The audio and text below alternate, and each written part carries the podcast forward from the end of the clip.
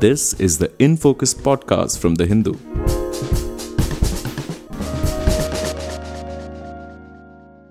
Hello and welcome to the Hindus in Focus podcast. This is K. Bharat Kumar.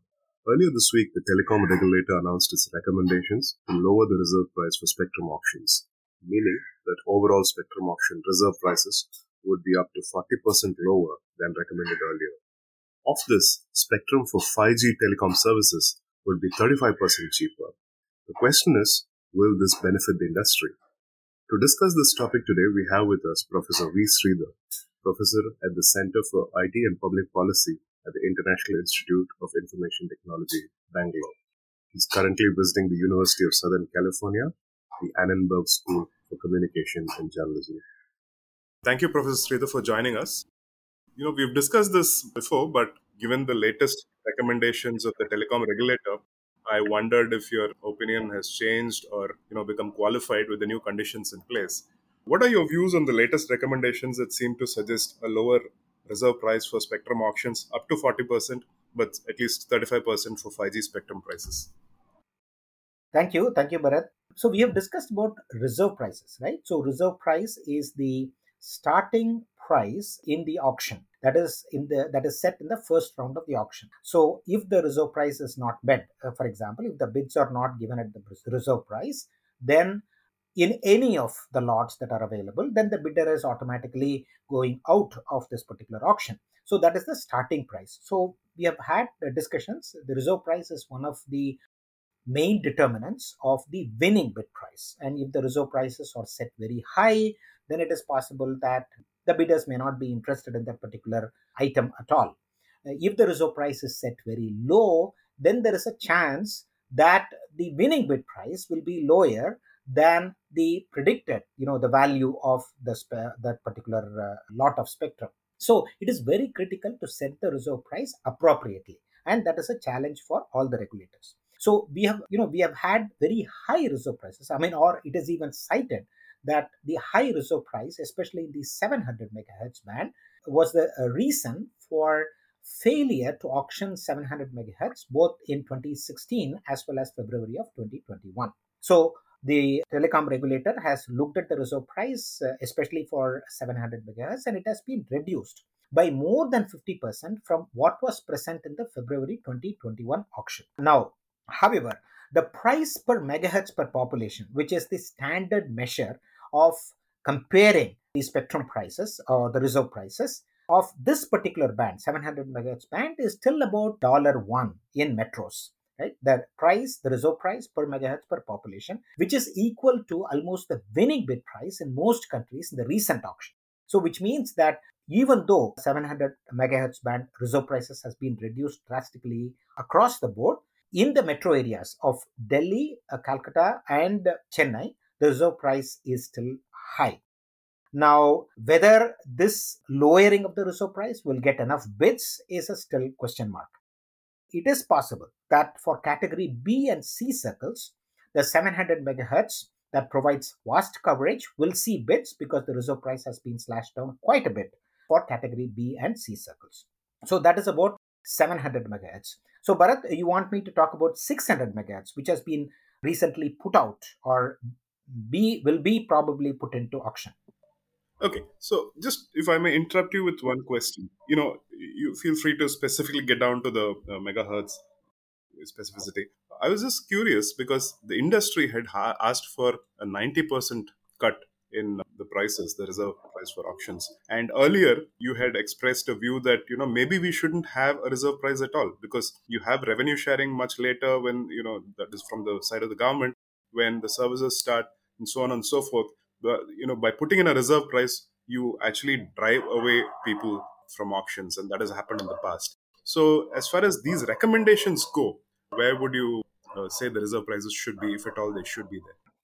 Yeah. So, uh, see, ideally, the reserve price should be low because the simultaneous multiple round ascending auction, which is being used in India, is one of the best auction methodologies, which uh, you know all around the world. And this auction methodology is supposed to extract the true value of spectrum when the bidders come on board. So there is no point in having a very high reserve price and dissuading the bidders to participate in the auction. So, hence the reason for low reserve prices. So, uh, as I have pointed out to you, even though there is a reduction of 50%, I think in the, the reserve price per megahertz per population for the category B and C circles are almost around the global average. But for the metros and category A circles, it is still very, very high. It is equivalent to the winning bid price in the recent 5G auctions, and hence it is quite high. Now, the question of having zero reserve price. Now, you know that it is it is a polit- uh, it's a political economy question right? So if we have a very low reserve price, is it possible that the winning bid price will be lower than the valuation that uh, is expected?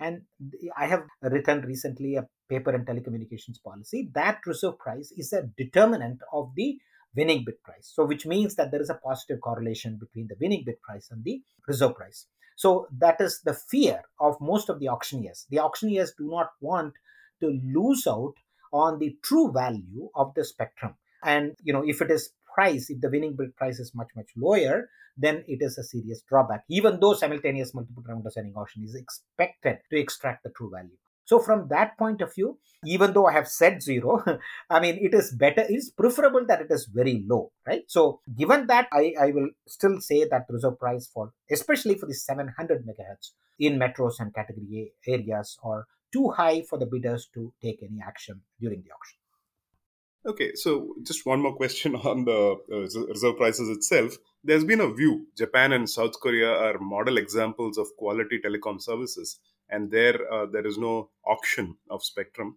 but allocation of spectrum based on discretion. So, would you have a view there uh, if that's the path that they've taken and it has worked for them, but may not work for India and similar countries? Yes, yes. So, Bharat, this particular method of auction, normally called as beauty parade auction, has been eh, the norm in, for example, Finland for a long time, in the Nordic countries. Right? That's because the Finland's uh, technology policy is to improve the technology of its local uh, company, which is Nokia. Right? So, Nokia networks actually benefited a lot from uh, having a policy such as this, where the award of contract is given to those who have lot of telecom experience, especially with Nokia. And that is one of the reasons why, for example, Nokia was able to experiment a lot of things in Finland. Now, the same thing uh, may not be applicable in India. In fact, we used Beauty Parade, I mean, without uh, just uh, giving the spectrum uh, almost free, almost free for the qualified telecom service provider uh, in the first, very first auction which took place in 1994. However, the beauty parade in a democratic country and that too, that too in a politically divisive uh, environment is subject to litigation is subject to you know non-transparency. The the methodology by which it can be given is subject to bias. And therefore this is not something that i would advocate at all for india right? So we should use an auction methodology we should use an appropriate auction methodology which extracts the true value of the spectrum. And whatever we are using currently, the simultaneous multiple round ascending auction is the best methodology that can be used. So let's get to specific uh, bands of spectrum. You talked about the 700, the 600. Why are these important, even allied with the auction for 5G? They seem to be a prerequisite. Uh, can you elaborate a bit yeah. So basically, we divide the spectrum band into three areas. One is the sub gigahertz band, which is 600, 700, 800, and 900. Then there is the mid band, which is 1800, 2100, 2300, 2500, even though now it has been decided to auction 3.3 gigahertz as well. Then there is the high frequency band, which is 26 to 28 gigahertz. Now, the, the, the, the use case for all these different bands vary. For example, the lower sub gigahertz band is excellent, has excellent propagation characteristics, and it is ideal uh, to be deployed in a semi-urban or a rural area. Whereas the mid band can be deployed in both rural as well as the urban areas. And the last one, the uh, you know uh, the millimeter wave band, uh, what is called as millimeter wave band, 26 to 28 gigahertz, as is being proposed by TRAI, is very high frequency spectrum can be used in uh, dense urban areas for providing huge bandwidth now, so there are various use cases. So 5G is no, not limited to a certain band. It can work like much like 4G. It can work on across all the bands, but it depends upon the use cases. Right? So ideally, in rural and urban areas, the telecom service provider would like to deploy 700 or 600 megahertz for better coverage. in the dense, very dense urban areas, uh, for example, in the central business district or in uh, certain locations where, for example, IT uh, companies are located, it is possible that they will go for the millimeter wave band to provide super high bandwidth at uh, you know uh, very focused areas. So the use cases vary, and all these bands are important for deploying uh, 5G across the country. So depending upon what where the service provider wants to deploy the network, they can choose the different bands, and it is excellent that the TRAI has opened up new bands. For example, the 600 megahertz band and also which has excellent propagation characteristics, much like 700 megahertz, and also the millimeter wave band, that 26 to 28 gigahertz, which is ideal for spot uh, area super high bandwidth connectivity. So these are all welcome, and it is an excellent opportunity for us to use these scarce resources to for commercial mobile services. So, given the state of the telecom services uh, providers in India, we've recently had one uh, you know, before the economic packages kicked in recently we've had at least one uh, provider saying you know we're almost done with this. There's no more funds that we can infuse. But now there's a ray of hope even for such providers.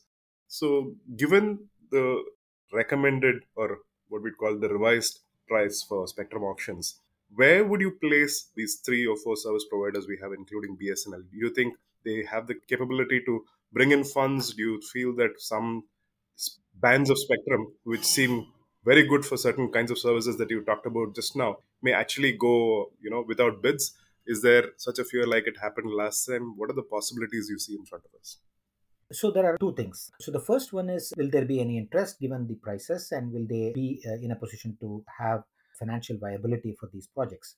Now if you see there is a renewed interest, right? I mean surprisingly from internet companies such as for example Google and Facebook Meta on taking stakes in the telecom service providers recently you must have noticed that 1% stake has been taken in airtel by google and the same thing in RJio by uh, meta so these companies know the importance of the underlying telecommunications infrastructure for providing their content and services. And therefore, it is expected that there will be a lot more collaboration between telecom service providers, telecom and internet service providers, and the internet companies, right? Internet companies of the world, for example, Amazon or even Meta or Google, to have interest in you know, uh, you know, funding these particular telecom service providers uh, to acquire the spectrum required for provisioning of 5G services. The second important thing is that 5G is not about just connectivity and providing higher bandwidth. It is about machine to machine communication, industrial automation, and so many other things, uh, specific use cases with respect to, for example, providing super connectivity for remote surgery, or, for example, connectivity, uninterrupted uh, connectivity for smart cities. So these are all use cases which are coming up, and it is it is very appropriate that TRAI has also recommended allocating certain amount of spectrum for private captive use. So which means that a large corporation such as Power Grid or you know coal india or ntpc or any other company can actually get the spectrum with appropriate clauses for their own use for setting up the 5g infrastructure within their corporation for captive use. So i think this is a very good move because 5g is not just about getting connectivity and getting people connected. That we have already done with respect to 3g and 4g providing internet access. All those things have been done with. So the new paradigm of 5g is how do we use these networks and internet connectivity for a lot of you know services such as for example monitoring vehicle movements self-driving cars to some extent you know uh, uh, taking it to the extreme remote surgery telemedicine. So these are the use cases that we sh- uh, telecom service providers should be thinking about when they are deploying 5g and funding will come if they have appropriate partnerships okay you talked about private networks, the likes of NTPC and so on. There was also a view, and I don't know if this has been allowed by TRAI, so please do throw some light on this. Where is it even possible for venture capitalists, for instance, somebody with deep pockets, to bid for spectrum, you know, win these auctions and then let it out at market rates? Do you think it will help better propagate the availability of spectrum? So there are again two viewpoints, right? So the first one is See, if you take most of the utility companies, for example, railways, right? Railways or uh, Power Grid Corporation of India Limited, or uh, for example, Gas Authority of India Limited, they have what is known as they are come under infrastructure provider category license one, uh, infrastructure provider category one. So these IP infrastructure providers already resell the telecom services. They are captive network uh, to other telecom service providers and internet service providers. So if uh, they are enabled to acquire spectrum, then they can actually uh, create uh, using their existing infrastructure a very good captive network for their use right so these are all potential possibilities and the TRAI recommendation allows them to get spectrum uh, along with their associated license conditions the second important thing is can anybody else get the license and hence bid for spectrum. It is possible because they have to get license because telecom is a licensed uh, regime and therefore they have to get license before acquiring spectrum. And there are some limitations as to how much spectrum as a new entrant can get. That will come in the details of the auction procedure. But having said that it is possible that someone else who has not had any prior presence in India can they get uh, spectrum. It is possible, and we have opened up the possibility of sharing and spectrum trading. A long time back was not used until now but it might become viable in the future. And also i must tell you that uh, you know there are options such as mo- uh, mobile virtual network operations to exist over the existing network. So we have not seen much traction along these lines but it is expected that uh, in the future there will be more uh, multiple uh, you know mobile virtual network operators and the more you know sharing and trading can potentially take place across the service providers and spectrum owners. So, specifically to do with state owned um, enterprises, namely BSNL and MTNL, what is the condition? Because earlier, in earlier spectrum auctions, have they been able to participate meaningfully in terms of availability of funds? Where do you see this going? So, uh, see, BSNL and MTNL, the state owned enterprises, do not participate in the auction. So, they basically have uh, pay the winning bid price if they want to acquire a certain amount of spectrum uh, for their operations. So they have to pay the winning bid price. And that has been a problem with even though we waived this particular payment uh, for of spectrum fees earlier, now the state-owned enterprises have to pay the winning bid price if they want some spectrum. And so they have to make a judicious, you know, calculations as to how much of spectrum and what kind of spectrum they have to buy they uh, definitely, at least BSNL, not MTNL, BSNL, definitely has a long term interest and also because of the nation's priority to cover uh, rural and semi urban areas with at least 4G and going forward with 5G. And therefore, I expect that uh, BSNL and MTNL would be interested in certain sub gigahertz spe- uh, spectrum in order to improve 4G connectivity across the country and also move towards 5G. So they may not be able to compete vigorously or they may not be interested in buying very high winning bid uh, you know uh, spectrum uh, in the urban areas because of their financial conditions but definitely they uh, should and they will be interested in getting appropriate spectrum in the category b c service areas which have more uh, semi-urban and rural areas of the country with regard to timelines typically how does this play out assuming the recommendations are taken into consideration and approved, when do you think auctions could take place? And from the time of winning these auctions, typically, what time does it take to roll out services? You know, where do you see this going at the end of this calendar year or maybe beyond? So I would expect that the auction will take place sometime around September, October of this year because April, May, June, July, August, so about five to six months for consultations and then you know department of telecommunication has to vacate a certain amount of spectrum. They have to coordinate with information ministry of information broadcasting and also department of space especially for the 600 megahertz as well as the 3.3 and 26 gigahertz. So all these coordinations have to take place. So it will take a little bit of time. So yeah preliminary work has already been done.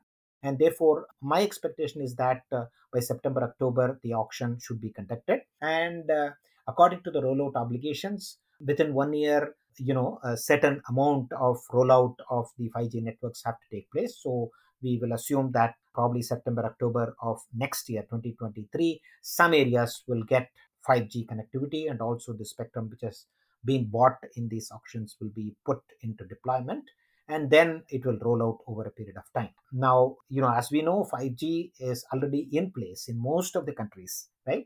As we speak, uh, especially in the developing countries, uh, in the developed countries, and therefore the network equipment manufacturers such as Nokia, Ericsson, they all have the technical know-how to deploy 5G in no time, right? And, and therefore, we expect that by next year we should see emergence of 5G, uh, especially in the urban areas. So, if we just move away for a minute from the actual reserve price and auctions and so on and so forth, it's interesting that in the US, which we would imagine is probably far ahead uh, compared with other countries in the rest of the world in terms of spectrum auctions and availability of services, the uh, federal authorities for aviation has been loggerheads with the federal authority for communications on the on the issue of altimeters, the use of altimeters near airports, where there is some interference with 5G services. So, as somebody as an onlooker, I was surprised that you know didn't they figure this out much earlier? Do you think we have in India any concerns, similar concerns, or anything else that might us unexpected? So this is especially in the 3.8 gigahertz to 4.2 gigahertz, which uh, US has auctioned for the mobile uh, 5G communication service providers. So there is a guard band, and the altimeter can potentially work uh, given this particular guard band consideration because there is a guard band which has been provided so that there is no interference of the mobile networks with the altimeter. But you know, Federal Aviation Administration is a little bit apprehensive about this particular guard band because these guard bands can be stretched and it is not like you know for example in the 600 megahertz you know in which most uh, you know doordarshan tv and other things are being shown if it is given for commercial mobile services with the guard band and if the guard band is stretched then we will see some blurring of the television you know the blurring of the channels on the television but altimeter case is not that so if there is an overstretch in this across the guard band then it can lead to catastrophes. And therefore, the Federal Aviation Administration has been apprehensive about this particular allocation. And this is basically the uh, the the spectrum use case between Federal Aviation Administration, which controls aviation industry, and the Federal Communication Commission, which advocates for spectrum to be available for the mobile communications industry. And therefore, this particular thing has happened, but there are solutions which are being sought out because this particular band is useful for both, and we have to make the best use of this particular scarce resource. And there are solutions which are being sought after. I mean, the immediate thing was that mobile network operators were not allowed to deploy 5G networks in this particular band near the airports. That was the first uh, reaction from the Federal Communication Commission. But I'm sure that you know with advances in technologies, it is possible to separate out these bands so that they can coexist. Now, in India, this problem will not happen because we are uh, basically looking at a different band, 3.3 to 3.6 gigahertz, and therefore there is a huge uh, difference between where the altimeters are using and where the commercial services will be provided. So in India, I don't think uh, it will be a problem. Okay, thank you so much, Professor. I know that you do have a hard stop here in a few minutes. I really appreciate your sparing time between your two appointments. Thank you so much for being with us. Thank you. Thank you, Bharat.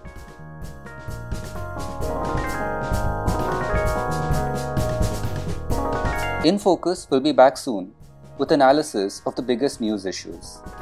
In the meantime, you can find our podcast on Spotify, Apple Podcasts, Stitcher, and other platforms. Just search for In Focus by The Hindu. We'll see you soon.